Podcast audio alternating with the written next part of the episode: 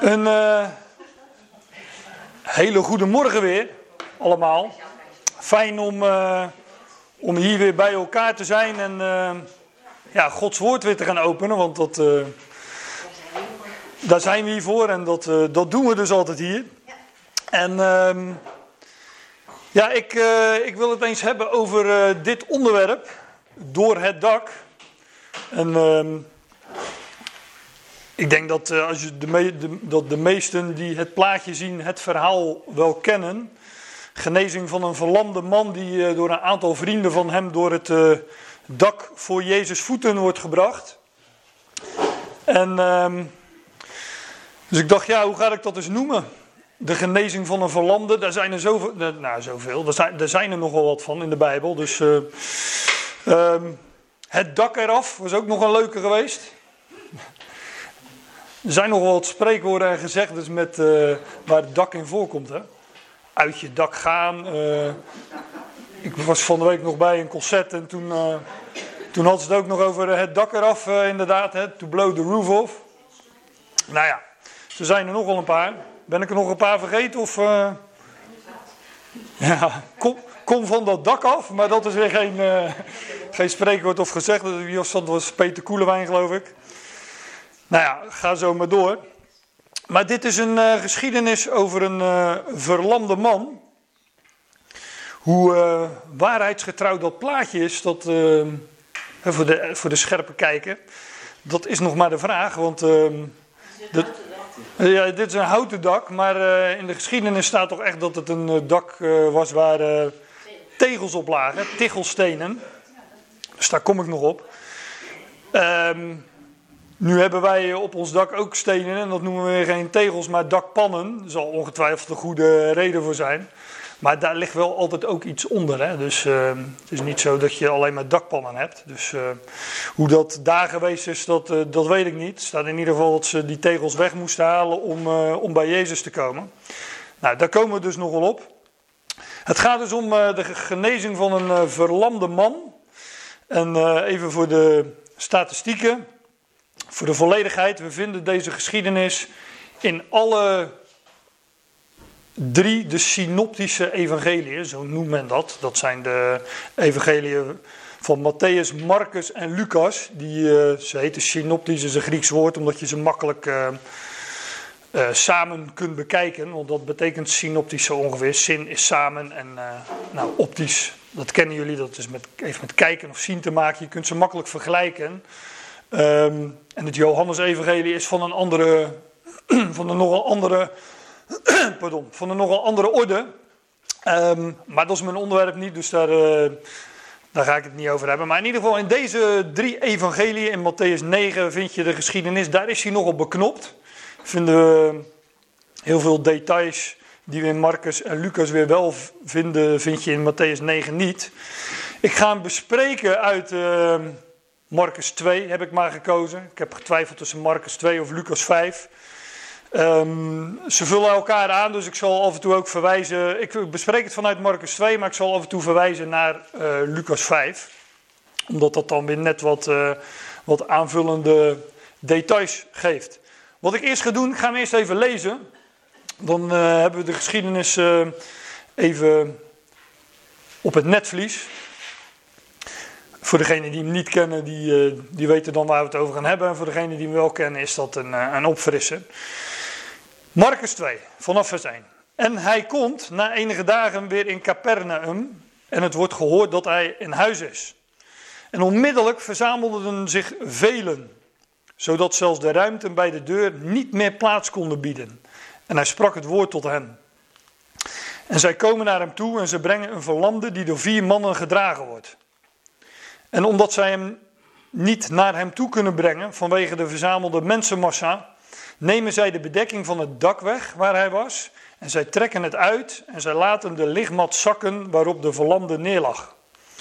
En Jezus neemt hun geloof waar en hij zegt tegen de verlamde: Kind, jouw zonden worden van jou losgelaten. En er waren daar enige van de schriftgeleerden gezeten en zij redeneren in hun harten: Wat spreekt deze zo? Hij last het. Wie kan van zonde bevrijden behalve één? Namelijk God. En Jezus beseft meteen in zijn geest dat zij zo bij zichzelf redeneren. En hij zegt tot hen: Waarom redeneren jullie deze dingen in jullie harten? Wat is gemakkelijker om tegen de verlamden te zeggen? Je wordt bevrijd van jouw zonden. Of te zeggen: Kom overeind, pak jouw lichtmat op en wandel. Maar opdat jullie zullen weten dat de zoon van de mens autoriteit heeft om op de aarde van zonde te bevrijden, zegt hij tegen de verlamden: Sta op en pak je lichtmat op en ga heen naar jouw huis. En hij stond op en hij pakte meteen de lichtmat op en hij ging naar buiten ten aanschouwen van allen, zodat zij allen buiten zinnen zijn en zij verheerlijken God en zij zeggen, zoiets namen wij nog nooit waar.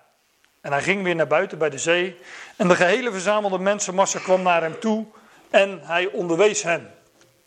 Ja, tot uh, zover, dat dit is de geschiedenis. En nu beginnen we gewoon even aan het begin en uh, lopen we de geschiedenis door. En uh, gaan we eens kijken wat er staat en uh, Lucas 5 ook ernaast leggen. Want het is natuurlijk een, uh, hoe dan ook, het is een bijzonder verhaal. Hè? Van vijf mannen die, ja, in, in richting, die willen Jezus zien met, met een bepaalde bedoeling natuurlijk. Nou, ze kunnen niet, ze kunnen niet bij hem komen. En dan, ja, dan verzinnen ze een, hoe zeg je dat? een oplossing. Ja, ik kan ook zeggen een truc of, of wat dan ook. Maar zij waren slim, verstandig. En uh, ze vonden hun weg wel. Nou, hij komt na enige dagen weer in Capernaum. En het wordt gehoord dat hij in huis is. Capernaum, dat is, uh, zie je helemaal bovenaan, dat ligt ten noorden van, uh, ja, zeg het eens, de zee van Galilea, het meer van Tiberias, het meer van uh, Genezeret, Kinneret. Het is allemaal dezelfde aanduiding voor, um, voor die zee of dat meer. En um, um, je schijnt dat nog steeds te kunnen bezichtigen, Capernaum. Er zijn nog wat uh, ruïnes van overgebleven. En ik ben, er, uh, ik ben zelf in Israël geweest, maar niet daar, omdat op dat moment, is al lang geleden, voor mij een jaar of twintig, was er een, uh, was een oorlog gaande met uh, Hezbollah in, in Libanon. Dus daar kwamen wat raketten neer, dus het was niet zo veilig om daar te komen op dat moment. maar um, ja, daar, daar, kun je dus nog naartoe, naar Capernaum. Capernaum betekent zoiets als het dorp van Nahum. Wat, uh, wat niet zeker is of dat de profeet geweest is die daar gewoond heeft. Maar als je het gewoon letterlijk vertaalt, betekent het dorp van uh, rust of troost. Hè? Nagum, Nagam, dat betekent rust of troost. Nou, dat is de. Hier staat en het wordt gehoord dat hij in huis is. En de, sommige vertalingen, zoals de MBG, die geven gewoon aan dat hij thuis is. Want wat, dat dat uh, Capernaum was namelijk de plek waar Jezus woonde. Dat vind je bijvoorbeeld in Matthäus 4, vers 13. Daar woonde hij dus, daar had hij zijn huis. Nou, daar valt uh, nog veel meer uh, over te vertellen. Dat, uh, maar dat ga ik nu niet doen. Maar als we met typologische oren luisteren naar het huis. En ja, we zijn hier om studie te doen, hè, dus te onderzoeken. Dan, uh, ja, dan moeten we bij het huis toch ook denken aan dat uh, wat grotere huis, namelijk het huis van Israël. Hè? Wat, uh, het, wat zo, of moet ik zeggen, het huis van Jacob. Waaruit de twaalf zijn voortgekomen. De twaalf zonen werden de twaalf stammen. Nou, dat is dus het huis van Jacob. En Jacob is Israël, dus het huis staat ook voor, voor Israël. En uh, nou, de Heer was hier in huis gekomen. Dat is natuurlijk ook een, uh, een uitbeelding van zijn, zijn komst tot zijn volk.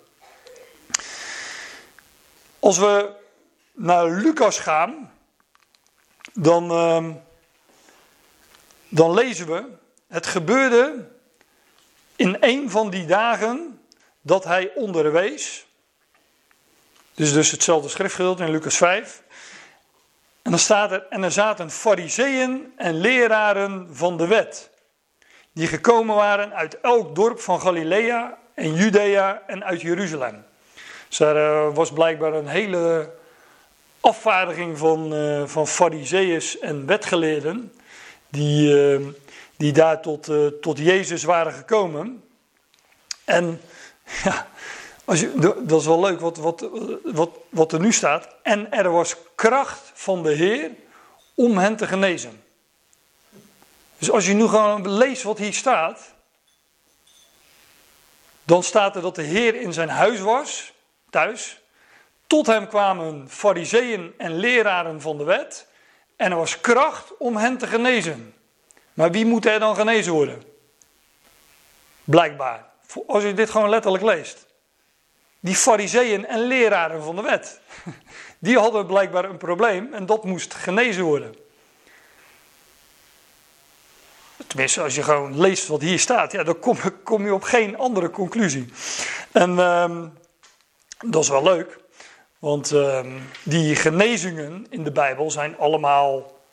Ja, natuurlijk, er, worden mensen genezen. Noem het maar op: blinden, doven, stommen, doof, doofstommen, verlamden, dorre handen, hè, wat het ook wezen mag. Maar het zijn allemaal uitbeeldingen van van alle, kijk, dat is de mens sowieso uh, zwak. En, uh, en uiteindelijk wordt hij ziek en dat leidt tot de dood. Hè. We zijn sterfelijk. Maar al die genezingen zijn natuurlijk een, uh, een uitbeelding van herstel. En met name dan in die evangelie van het herstel van Israël. En ehm, ja, zij waren dus blijkbaar ongezond. En er, uh, die fariseeën en leraren van de wet. En er was kracht om hen, uh, om hen gezond te maken.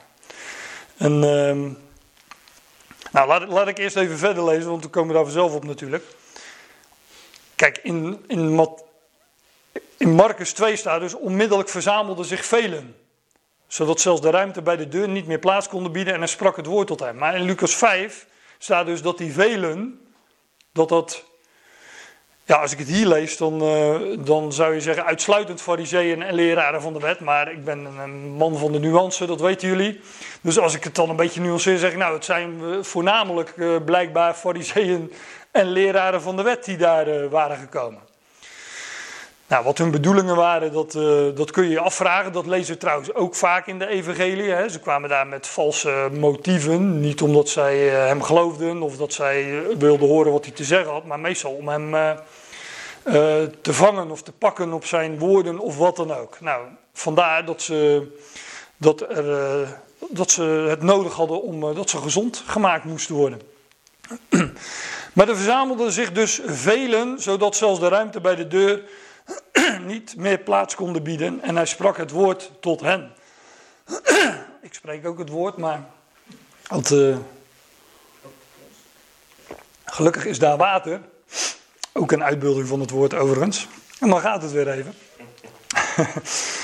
um, ja, dus die velen, dat, uh, dat zijn nou, in ieder geval voornamelijk fariseeën en leraren van de wet. Nou, en dan je, zij komen naar hem toe en zij brengen een verlamde die door vier mannen gedragen wordt. Dat is wel leuk, jullie kunnen natuurlijk allemaal tellen. En er zijn vier mannen die hem dragen en er is er één, dus vier plus één, uh, dat, is, uh, dat is vijf.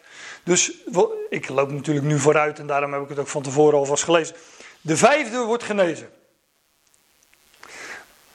Maar ja, degene die een beetje gevoel hebben voor, voor, die, voor die getallen in de Bijbel, en dat zijn jullie allemaal natuurlijk. Het, het, het getal 5, ja, daar hebben we het al zo vaak over gehad. Dat, dat heeft, heeft iets met genade te maken, ook met verborgen dingen. Als ik het heel snel zeg, en uh, dat doe ik dan maar een keer. De 4 staat voor aardse zaken. Hè? De vier hoeken van de aarde, of de vier winden van de aarde noemt de schrift dat. Dus 4 staat voor aardse dingen. Maar voorbij de 4 kom je bij de 5. En dan heeft het met verborgen dingen te maken, met geestelijke dingen, dus ook met genade. En uh, ja, ook uh, niet onbenoemd mag ik natuurlijk laten, is dat uh, Hebreeuwse alfabet. Waar, en dat is zeker van toepassing in deze geschiedenis. Waar de vijfde letter van het Hebreeuwse alfabet is de letter He. Die heeft ook die, die Hebreeuwse letters weten jullie ook allemaal, dat uh, ga ik maar even vanuit. Die hebben ook een getalswaarde, hè? net als uh, vergelijkbaar de Romeinse cijfers. En die vijfde letter, de letter He, die heeft dus, het is de vijfde, die heeft ook een getalswaarde van vijf. En ehm, ja, het mooiste voorbeeld wellicht uit de schrift is dat ehm, toen Abram en Sarai hun naam, een andere naam kregen van God, dus een andere identiteit, een nieuwe identiteit, nieuw leven, hè, dus, dat is de uitbeelding van. Toen kregen zij allebei die he in hun naam. Toen werd het Abraham en Sarah. Dat is altijd wat lastig uit te spreken om het verschil aan te duiden. Maar het was Sarah of Sarai en het werd Sarah.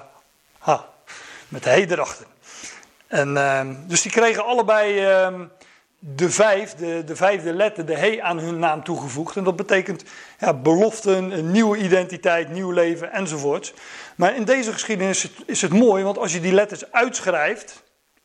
Dus uh, zoals je de gimel uit kan schrijven, dan betekent het kameel. Dat, dat herkennen wij nog een beetje natuurlijk. Gimel, kameel.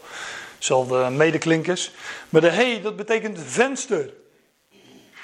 En dat is wel leuk, want in deze geschiedenis konden die uh, vier vrienden, die vijfde, hun vijfde vriend, zeg maar, de vijfde persoon, niet binnenkrijgen via de deur. En dus maakten zij een venster. Trouwens, de deur, dus dat is die vier, hè? de vierde letter van het Hebreeuwse alfabet, de dalet, als je dat, daar is de betekenis weer van deur. En uh, ja, dat is een, um, ook een redelijk bekend, wat is het, een spreekwoord of een gezegde. Daar waar deuren gesloten worden, daar opent God een venster. Volgens mij, uh, ik weet niet of die nou, wellicht ook ontleend aan deze geschiedenis, of aan de geschiedenis van de Ark van Noach bijvoorbeeld. Hè. Daar ging de deur ook dicht, maar daar werd ook een venster geopend. Maar een venster geeft zicht op de hemel. Bij ons zitten die dingen wat lager, maar in de, in de schrift is ook het idee dat een venster wat, uh, wat hoger zit. En uh, er komt ook licht doorheen. dus uh, het schijnt licht op, op de zaken. Nou, dat zijn allemaal associaties bij die vijf, ook bij die vijfde letter van het Hebreeuwse alfabet, de he.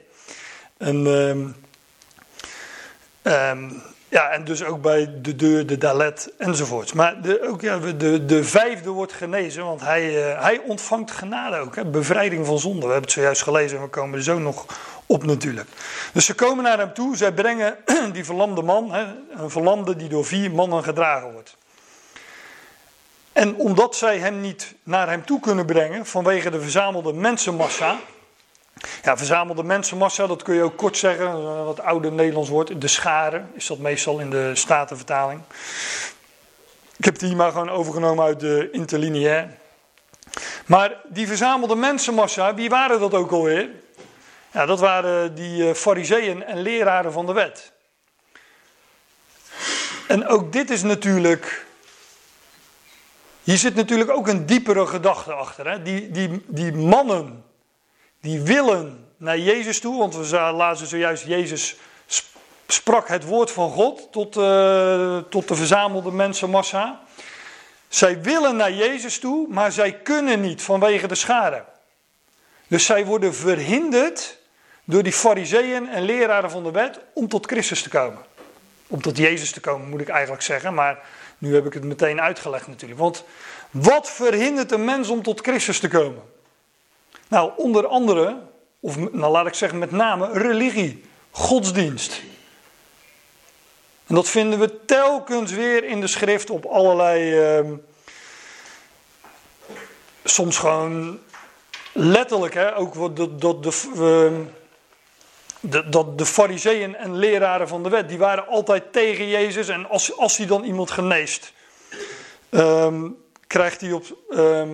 krijgt hij uh, ervan langs, ik zocht even net woord, van, van, eh, dat, omdat hij het op de Sabbat heeft gedaan. Dat mag blijkbaar niet op uh, zondag, wil ik zeggen, op zaterdag. Ja, maar die leraren van de wet, die fariseeën en leraren van de wet, die kenden de wet. Van die konden ze gewoon uh, uiten treuren. Hoe zeg je dat? Van, van A tot Z. Ze konden het uh, citeren, oplepelen, ophoesten enzovoort. Alleen ze hadden geen flauw idee waar de wet werkelijk van spreekt. En, uh, Paulus zegt bijvoorbeeld ook tegen de gelaten: Nou zeg mij, jullie die zo graag onder de wet willen zijn, verstaan jullie de wet dan niet? En dan gaat hij uitleggen over uh, Ismaël en Hagar en Isaac, dat het betekenis heeft. En zo ook de Sabbat. Jezus genas juist op de Sabbat, omdat de Sabbat, die grote wereldsabbat, die zevende dag van duizend jaar, die, uh, nou, die staat aan te breken zo ongeveer. Dat gaat niet lang meer duren.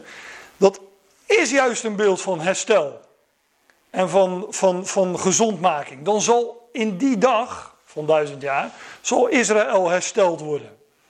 Dan zal de, hoe staat het er? Daar kom ik straks nog op in Jezaja. Dan zal de lammen huppelen als een, eh, als een, eh, als een het. En ehm, de woestijn zal bloeien enzovoort. Dat zijn allemaal uitbeeldingen van leven. Dat ontvangt Israël juist op die zevende dag. Terwijl die fariseeën en leraren van de wet Jezus dan uh, hem erop wijzen dat hij dat niet mag doen op Sabbat. Iemand genezen.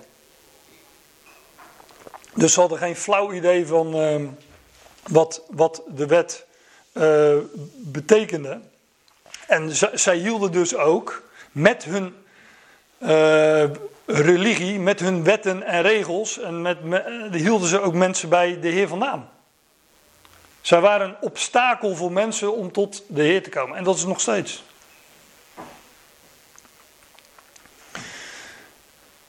Omdat zij, hem niet naar, omdat zij hem niet naar hem toe kunnen brengen vanwege de scharen of de verzamelde mensenmassa, nemen zij de bedekking van het dak weg waar hij was.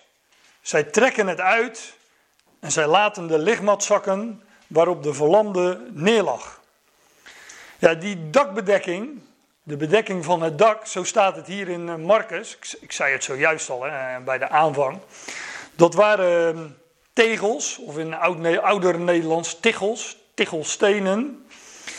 En ehm, dat vind je dus ook in, ook in Lucas 5, daarom leggen ze dus ook in naast elkaar. Daar staat, zij vinden geen gelegenheid om hem binnen te brengen vanwege de verzamelde mensenmassa. Zij klimmen omhoog, dat is ook een goede trouwens. Hè? Waar zoek je het? Nou ja, daarboven. Ze klimmen omhoog, het dak op en ze, la, ze laten hem met zijn licht bedje, er staat daar echt een, uh, een, uh, een verkleinwoord in Lucas, door de tegels in het midden neer, vlak voor Jezus. Nu is dit, uh, staat hier tichels, maar ik, uh, ik denk dat in de Statenvertaling en de MBG, tichels, uh, hier staat tegels, dat in de Statenvertaling MBG, wat oudere vertaling staat, tichels of tichelstenen. Hè, maar tegels, tichels. Trouwens, zijn, wij zijn hier in Zuid-Holland, dus wij worden geacht Hollands te spreken. Maar ik denk dat in de provincie maar weinig mensen zijn die tegels uitspreken als tegels. Daar zal het overal wel tegels zijn of zoiets. Hè? Tegels of tiggels. Nee, Trouwens, mijn. Uh, huh? tegels. tegels. Nou, ik had. Uh, mijn, uh, ik had vroeger een opa en oma, die verstond ik af en toe ook niet. Dat waren Ridder Kerkers, dat waren we zelf ook trouwens. Maar die hadden het ook over tegels. En, ik, weet, ik had het gisteren nog over met, met mijn broer Leon. Dat ehm, als het warm is, dan zei ze altijd: Wat een het, hè? En dan zei ik, ik weet nog dat ik als kind al vroeg, hette? Wat, wat ze met hette? Nee, oma zegt hitte. Oh, hitte. Wat een hette. Dus alle klinkers die we, ja, die worden, klinkers zijn maar klinkers, dus afhankelijk waar je woont en, uh, enzovoorts, hoe je die uitspreekt. Maar uh, zij namen de tegels weg, de tichels, de tichelstenen. En uh, ja, dan moet er toch ook een lampje gaan branden, als we het over tichelen hebben. Want wat, wat zijn tichels of tichelstenen? Dat zijn gewoon bakstenen. Dat zijn stenen die gebakken worden. En uh, ja, ik neem jullie mee op een, uh, een korte, vlugge excursie door, uh, door de schrift. Ik heb geloof ik twee of drie schriftplaatsen waar het over tichels gaat. En dan weet je meteen waar het, uh, waar het van spreekt. Want nou ja, eigenlijk, zeg dit, ik, eigenlijk zou ik kunnen zeggen, een tichels dat is een bedekking. Want dat staat hier ook. En de wet is ook een bedekking. die ook, uh, en het, hindert om mensen tot de Heer te, te, laten komen. Maar daar zijn tichels dus een uitbeelding van. Van, van, de, van de wet, van, uh, van slavenarbeid. Want nou, het begon uh, in Genesis 11, tenminste, dat is volgens mij de eerste keer dat het voorkomt. En dat, dat is dus de bouw van de toren van Babel. Nou, Babel, uh, do I need to say more, hè, zeggen de Engelsen dan, moet ik daar nog meer van zeggen. Babel is de eerste stad waar, waar men uitvond wat opstand tegen God was. En het zal ook de laatste stad zijn die die overigens ook door God zelf vernietigd zal worden. Dus die, die, die hele stad staat model voor deze wereld, deze aarde en haar, denken, hè, het denken van deze Aion. En als Daniel uh, um, in uh, ballingschap is, is hij ook in Babel. En dan gaat het ook over allerlei dromen met aardse koninkrijken die als hoofdstad Babel hebben. Dus dat, dat daar spreekt Babel van. Nou, hier gaat het over de torenbouw van Babel. Zij zeiden tot elkaar: Wel aan, laten wij tichelen maken en die goed bakken. En de tichel diende hun tot steen. Ik had eigenlijk nog verder moeten lezen, besef ik me nu, want uh, dat is leuk. Dan lees je dat uh, zij wilden een toren bouwen die tot in de hemel reikte. En dan staat er dat God zegt van, uh, nou, wat zijn ze eigenlijk aan het doen? We, moeten eens naar beneden gaan om te gaan kijken wat daar gebeurt. dus zij wilden een toren bouwen, welks opperste in de hemel zij, wat dat ook mogen betekenen. En dan staat er dat God zegt, nou, wat zijn ze daar nou beneden aan het doen? Dan, dan moet ik nou eens even, even, ik eens even afdalen en daar gaan kijken. Dat is dus Gods positie als de mens zich verheft. Hè. Dat stelt gewoon echt helemaal niks voor. Uh, Gelukkig. En uh, straks in de toekomst zal er een koning van Babel zijn die zich ook verheft en uh, laat aanbidden. Maar er zal, daar zal mee afgerekend worden, zoals gezegd. In, ik wil zeggen de volgende keer dat je over Tichels leest, maar dat, dat weet ik niet of dat zo is. Maar dat is in ieder geval een volgende keer, is in Exodus, waar gesproken wordt over de zonen van Israël. Je weet wel, die twaalf, die uitgegroeid waren tot twaalf stammen. De Egyptenaren doen de zonen van Israël in hardheid dienen en zij verbitteren hun het leven door harde slavendienst. Met metselspecie en met bakstenen. He, dat zal de, zullen de meeste vertalingen, oudere vertalingen, ook wel tichelen. Ik gebruik gewoon die woorden door elkaar, zodat we gewoon weten van... Uh, Oké, het gaat om bakstenen, dat zijn dus tichelen, tegels enzovoorts. Met metselspecie of asfalt staat er geloof ik sommige vertalingen. En met bakstenen, met allerlei dienst op het veld al hun dienst waarmee zij hen in hardheid dienen. Dus tichelen, zij moesten tichelen maken, bakken in uh, Egypte, het volk Israël. En dat was dus slavendienst. Dus die tichels zijn ook een uitbeelding van de slavernij, de slavernij van de wet. En um, dan lees je nog een stukje verder dat die. Um, Egyptenaren ook zeggen: uh, Jullie zullen het volk geen stroom meer geven, zegt voor mij is Farao die je spreekt. Want zij wilden, Mozes is naar Farao gezonden, laat mijn volk gaan hè, en, uh, enzovoort. Toen zei Farao: Nou, blijkbaar hebben ze nog te veel om over na te denken, laten we die slavenarbeid nog wat zwaarder maken. Dus jullie zullen het volk geen stroom meer geven om bakstenen, tichelen te maken, zoals gisteren en eergisteren. Zij zullen zelf gaan en stro voor zichzelf bijeenharken. Dus die arbeid, slavenarbeid werd geïntensiveerd. En uh, ze moesten zelf dus, eerst werd de stro uh, nog verzorgd, maar dat uh, moesten ze dan erbij gaan harken. Wat overigens ook wel, ook nog zinnebeeldig is natuurlijk, hè, stro. Want gras is al een uitbeelding van de vergankelijkheid van de mens. Hè, gelijk het gras is ons kortstondig leven. Bloeit en het, de bloem komt op en een dag later is het weg, ehm, zegt de schrift. Maar stro, dat is ook nog eens verdroogd gras, waar het leven uit is. Dus dat spreekt ook nog eens van dood en verderf. Maar de wet is een bediening des doods, zegt uh, 2 Korinthe 3. En uh, Paulus heeft het, dat dat is 2 Korinthe 3 toch? Ja, volgens mij wel. Maar in 1 Korinthe 3 heeft hij het ook over hout, hooi en stro. Dat namelijk staat ook voor de werken van de mens en dat, die zullen verbranden. Gewoon, is weg. Godzijdank.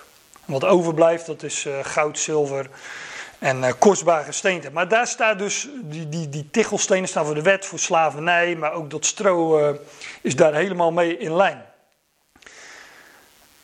Ja, en ik ben hier gestopt met voorbeelden noemen, maar ik doe er dan nog, zeg nog wel even uit het hoofd, kwam ik gisteren nog op. Dus Exodus 5, Exodus 20 kennen jullie allemaal, hè, de tien geboden, de tien woorden. Maar na de tien woorden staat er nog een gedeelte over een voorschrijving dat, de, dat als de mens zou offeren aan God, hè, onder, uh, onder het oude verbond, dan zou hij dat doen op, op ja, ik noem het maar even natuurstenen. Hè, gewoon de stenen die God in de natuur gegeven heeft, gewoon uh, keien. En, en die niet met een, dat is, dan, dat geen baksteen, maar net iets anders, niet met een houweel bewerken. Want Gods werk, daar komt geen mensenhand aan te pas. En vandaar dat die stenen niet bewerkt mochten worden. Het moest gewoon een altaar, dat staat ook in Exodus 20, of van de grond. Een uh, stapel grond, dat is ook wat God gemaakt heeft. Hè? Of gewoon stenen zoals je die vindt in de natuur. En geen gehouden steen, maar ook geen uh, baksteen. Want dat staat weer ergens in uh, Jezaja, meen ik. Dat het de Heer een gruwel is dat, dat hij op de tichels geofferd werd. Nou, die kunnen jullie zelf op gaan zoeken met een concordantie. Ik noem ze even snel. Maar ja, ik denk dat, dat, wel, dat ik er wel genoeg over heb gezegd. Ik ga dus verder. Zij nemen de bedekking van het dak weg waar hij was. Van het dak weg waar hij was. En zij trekken het uit. Ze laten de lichtmat zakken waarop de verlamde lag. Ja, het dak. Ja, als ik op elk woord een, uh, echt uitgebreid in zou gaan, dan. dan ik kan makkelijk ik, over dit gedeelte kan ik makkelijk de hele dag uh, spreken. Want het dak is het datgene wat, wat het zicht op de hemel ontneemt. Als je gewoon omhoog kijkt, ja, dan kijk je tegen het dak. Dus het dak is, uh, het dak is echt niet zo positief in de Bijbel. Het is vaak wel een verschil of je eronder bent of erboven. Ja. Twee verspieders werden bijvoorbeeld uh, verstopt op het dak. Dus uh, onder het koren geloof ik, of onder het uh, vlas, linnen, ik weet niet precies. Maar het, het, dak is wel datgene wat het zicht ontneemt op de hemel. Maar er zijn nogal wat geschiedenissen waar het dak een rol speelt. En waar dat niet zo positief is. Ik, ik, noem ze gewoon nu even voor de negatieve associatie. Ik ga ze allemaal niet uitgebreid uitleggen. Maar ehm, ik heb me onlangs nogal bezig gehouden met de geschiedenis van Simpson. Nou, daar bevonden zich ongeveer 3000 mannen en vrouwen op het dak. Van de tempel van uh, Dagon was dat. Nou, je weet wat er gebeurde. Simpson die uh, brak dat huis af. David zag Batseba vanaf het dak. We weten wat er daarna gebeurde. Het is ook een, uh, een leuk, een mooie wil ik zeggen, maar dat is het natuurlijk niet. Maar de, Absalom ging tot de bijvrouwen van zijn vader op het dak. Ja, ten aanschouwen van iedereen, hè? Dat, was, dat was zijn bedoeling. En dat is ook een leuke. Gog en Magog. Gog betekent dak. Dus volk, het volk van het dak, of, of zoiets zal het dan wel zijn. Dus, uh, maar Petrus ontving bijvoorbeeld ook een, uh, een visioen over reine en onreine dieren op het uh, dak. Dus dat heeft ook wat uh, daarmee te maken. Maar ehm, ja, zij nemen de bedekking van het dak weg, dus die tichelstenen. Ze trekken het uit, ze laten die lichtmat zakken waarop de verlamde neerlag. Ja, en Jezus ziet hun geloof, hè, hij neemt hun geloof waar. En hij zegt tegen die verlamde: Kind, Jouw zonden worden van jou losgelaten. Nou staat in de meeste vertalingen staat, jouw zonden worden jou vergeven. Wat op zich een prima vertaling is, want het heeft met, het heeft met loslaten te maken. Vergeven is ook uh, een vorm van loslating natuurlijk. Maar dit Bijbelse woord, vergeven, ik denk dat, uh, ik denk, ik, ik, ja, daar wil ik toch eens ook uh, aandacht aan geven. Dit, gaat nog, dit Bijbelse woord uh, gaat wel wat verder dan vergeven. Want uh, het is een mooi gedeelte, dat is ook uit de Evangelie, Lucas 4, dus dat is wat net vooraf gaat aan de genezing van de verlamde in Lucas 5. Daar is de Heer eh, Jezus in de synagoge van Nazareth, ja, Nazareth is het, waar hij eh, dus opgegroeid is. En dan, uh, dan is hij in de synagoge en dan, uh, ja, daar, daar mocht je blijkbaar uh, um, het, als, als, als man het woord nemen en dat deed hij dus ook. En dan leest hij een gedeelte uit Jezaja en ik val er nu middenin omdat, ik, omdat het me nu even alleen om dat woord gaat. Zoiets als het aangename, het gaat over het aangename jaar van Yahweh uit uh, Jezaja, om aan gevangenen loslating te verkondigen, aan blinden het gezicht, om verbrokenen heen te zenden in vrijheid, om te verkondigen het aangename jaar des Heren. Maar dit is twee keer hetzelfde woord en dat is twee keer dit woord, wat heel vaak vertaald wordt met vergeving. Dus eigenlijk zou je het ook kunnen vertalen met bevrijding. En bevrijding van zonden is toch echt meer dan vergeving van zonden. Kijk, als je weet dat God jouw zonde vergeven heeft, dan weet je van ja, hij rekent daar niet meer mee. Maar als je weet dat je bevrijd bent van zonde, losgelaten zoals een slaaf, want daar gaat het over, hè? losgelaten zoals een slaaf werd losgelaten uit slavernij, dan ben je bevrijd van zonde en dan speelt zonde ook geen enkele rol meer. Dat, dat is dat woord, bevrijding, loslating. Dus dit, hè, Paulus zegt in de Romeinen, toen jullie nog zondaren waren. En dat spreekt hij echt in de verleden tijd. Het, het, speelt geen rol meer. Wij zijn in vrijheid gezet. Wij zijn als, als een slaaf. Wij zijn bevrijd van de slavernij, van, van de zonde en van dood. En wij zijn dus bevrijd ook van, van zonde. Niet zomaar vergeven, dat God er niet mee rekent. Nee, we zijn ervan bevrijd. Het speelt geen rol meer. Ja, en in Lucas 4, nou lees het gedeelte later nog maar eens na. Daar leest hij dat gedeelte. En dan zegt hij, heden deze schriftwoorden, zijn deze schriftwoorden in uw eh, oren vervuld. En, uh, nou. Maar trouwens, hier gaat het ook, uh, dit, in, in, hij citeert het gedeelte uit Jezaja, gaat het ook over genezing. Hè? Gevangenen die ja, bevrijding, loslating te verkondigen. Aan blinden het gezicht verbrokenen heen te zenden in vrijheid. Te verkondigen het aangename jaar des Heren. Dus uh, ook hier wordt die link gemaakt met gewoon fysieke blindheid. Met geestelijke blindheid. En straks zullen de, de ogen van het volk geopend worden. De lammen zal lopen. Hè, de, de oren zullen geopend worden enzovoorts.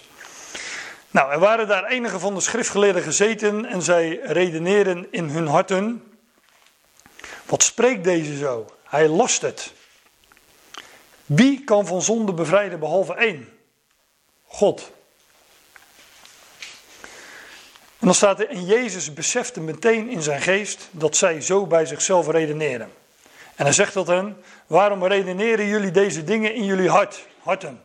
Dat is wel bijzonder, want er wordt eigenlijk eh, niet gezegd dat zij die dingen hardop uitspraken, maar dat ze het alleen maar dachten. En de Heer kende hun gedachten.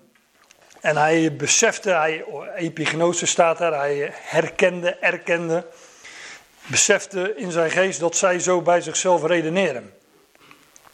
En uh, hij zegt dan ook van waarom redeneren jullie deze dingen in jullie harten? En dan zegt hij, wat is gemakkelijker? Om tegen de verlamde te zeggen, je wordt bevrijd van jouw zonde of ik, uh, of ik uh, ja, je wordt losgelaten van jouw zonde, maar hier heb ik dan gekozen voor bevrijd, omdat het anders zo'n uh, aparte zin krijgt in het Nederlands. Je wordt bevrijd van jouw zonden. Of te zeggen, kom overeind en pak jouw lichtmat op en wandel. Kijk, tegen iemand zeggen van je zonden zijn je vergeven, dat is natuurlijk heel makkelijk. Want ja, dat is niet te controleren. Er is maar één die dat weet en dat is God. want dat is een, een hoe zeg je dat? Dat is een geestelijke kwestie, dat is onzienlijk. Maar de Heer zegt van ja, wat, wat, is, wat is makkelijker? Nou, het antwoord is natuurlijk zeggen dat je zonde vergeven wordt. Of kom overeind, hè, sta op en pak jouw legmat op en wandel. Ja, als je dat zegt en er gebeurt niks, dan weet je dat jouw woorden geen kracht hebben. En dus uh, als je het eerst, als je het, uh, als je het, als je het allebei zegt en het tweede gebeurt niet, ja, is dat ook een bewijs van, dan zal het eerste ook al niet waar zijn. Maar als de Heer zegt van ja, je wordt bevrijd van jouw zonde, maar ook sta op, kom overeind en wandel.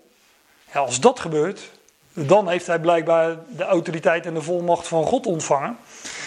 En uh, dat zegt hij dus ook. Maar opdat jullie zullen weten dat de zoon van de mens autoriteit heeft om op de aarde van zonde te bevrijden, zegt hij tegen de verlamde: sta op en wandel. Maar eerst even naar. Uh, wat hij hier zegt. Hij zegt dus, opdat jullie zullen weten dat de zoon van de mens, de zoon des mensen, wordt dat altijd uh, weergegeven in onze vertalingen. Hij, hij identificeert zich hier dus als de zoon des mensen.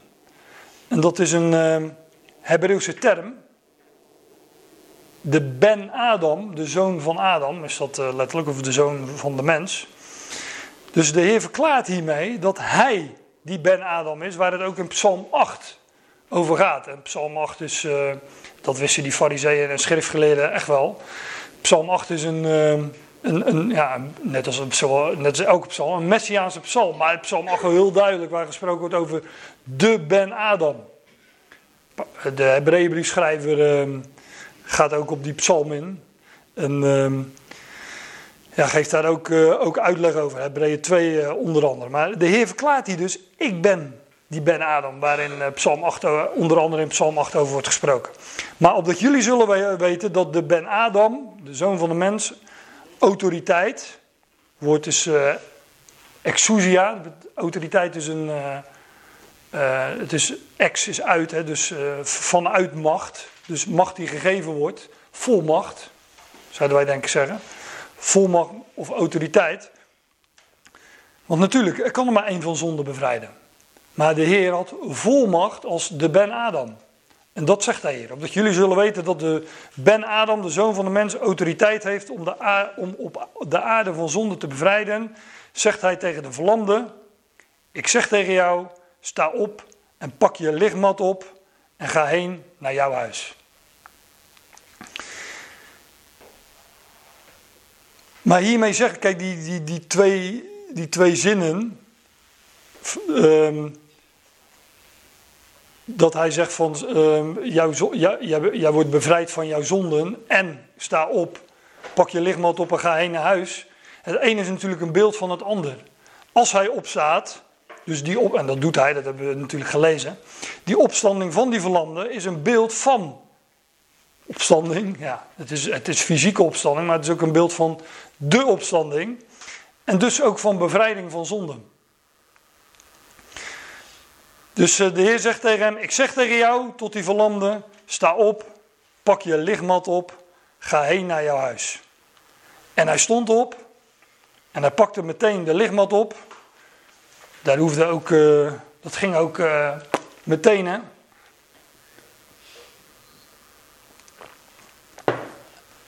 Hij stond op, hij pakte meteen de lichtmat op en hij ging naar buiten.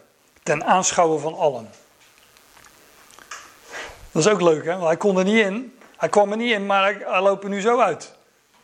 Hij kon niet komen tot de Heer vanwege de schade. Maar toen hij er was, toen deerde die schade niet meer. Dat is natuurlijk ook typologisch, hè? Ik, dat heb ik me van tevoren niet eens bedacht. Nu ik, nu, nu ik het lees, bedenk ik dat pas. Uh, maar dat is, een leuk, dat is leuk. Hij, hij, kon daar niet komen vanwege de schade. En de heer zegt van, eh, kom van die mat af, sta op. En, en hij zei, hij loopt zo naar buiten. Hij ging naar buiten. Ten aanschouwen van allen. Zodat zij allen in extase zijn, of uitzinnig zijn, maar dat is extase. Zodat zij allen in, uh, in extase zijn en zij verheerlijken God.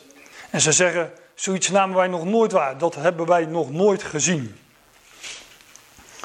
En uh, in Lucas 5 staat, en ogenblikkelijk staat hij voor hun ogen op. En hij, hij pakte hetgeen op waar hij op gelegen had. En hij ging weg naar zijn huis en hij verheerlijkt God. En dat is wel leuk, want je zou zeggen van dat bedje heb je toch niet meer nodig. Dat lichtmatje. En neem uw bed op en wandel. Dat, zal er wel in de Statenvertaling of de MBG staan. En uh, dan moet je ook niet denken aan zo'n megamatras. Maar dat was gewoon uh, ja, een matje wat je op kon pakken. ik, heb, uh, ik heb pas een uh, nieuw matras gekocht en dan moest de oude verslepen. Nou, dat, dat, dat, dat weegt toch aardig wat. Is een beetje een goed matras, of een flink matras. Maar dit, dit pakte die zo op. Maar dat, dat, de Heer zegt altijd: en neem je matras op en wandel. Dat is, dat is wel leuk, want dat opnemen van, van dat matras is dat en je gaat wandelen, dat, is ook een uitbeelding van het wandelen in die rust. je bent nu opgestaan. De Heer zegt: sta op en wandel. Dus hij was opgestaan. En vanaf dat moment wandelde hij in rust. Had hij dat matje gewoon bij zich. En ehm,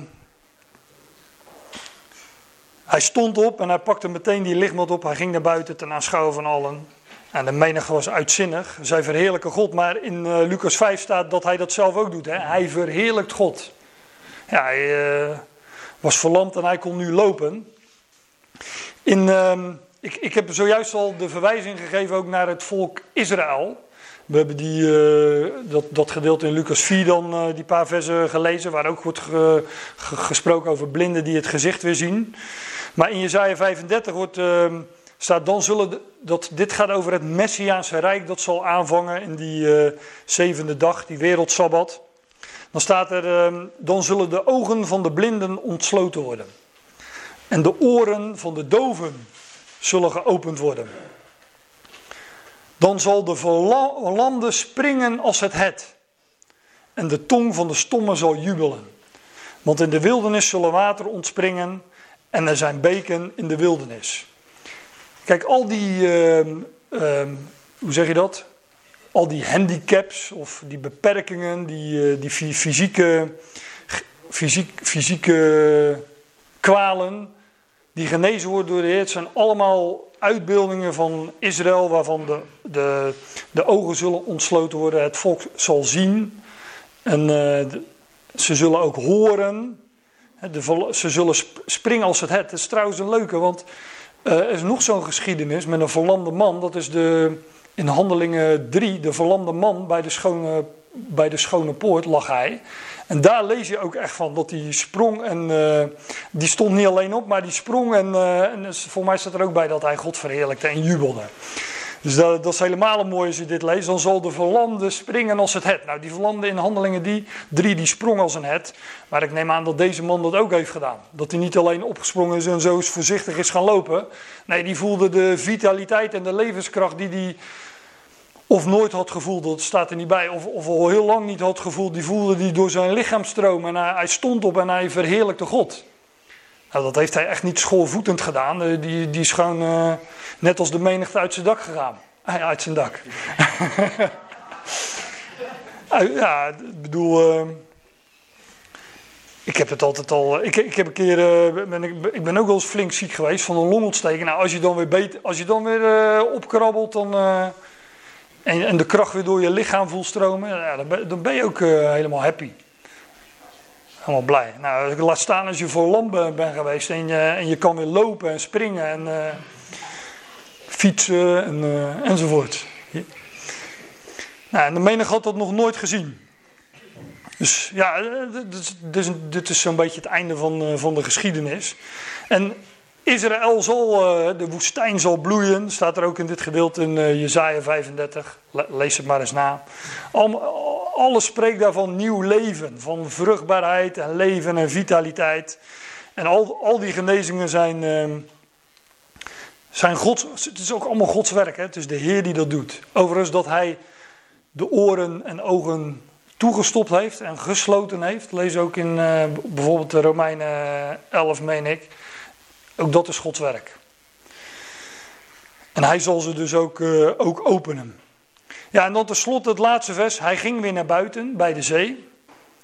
En de gehele verzamelde mensenmassa kwam naar hem toe en hij onderwees hen. En uh, hij ging dus uit het huis naar de zee. En dan, uh, dan, dan, moet ik denken aan een ander gedeelte in de Evangelie, Matthäus 13. Waar je dit ook, uh, ook lezen. Ook dit is natuurlijk allemaal typologisch. Hij gaat het huis uit. Er is een enkeling in het huis die, die geloofde en, uh, en, tot hem kwam, maar de grote massa, de schade niet. Nou, wat doet, en wat doet de Heer volgens? Hij gaat uit het huis. Het huis was een, is een uitbeeld van Israël. Hij gaat uit het huis en hij ging weer naar buiten bij de zee. Nou, en ook daar komen weer mensen tot hem. Maar in Matthäus 13 lees je dus over de Heer, die ook naar buiten gaat. Op die dag gaat Jezus naar buiten.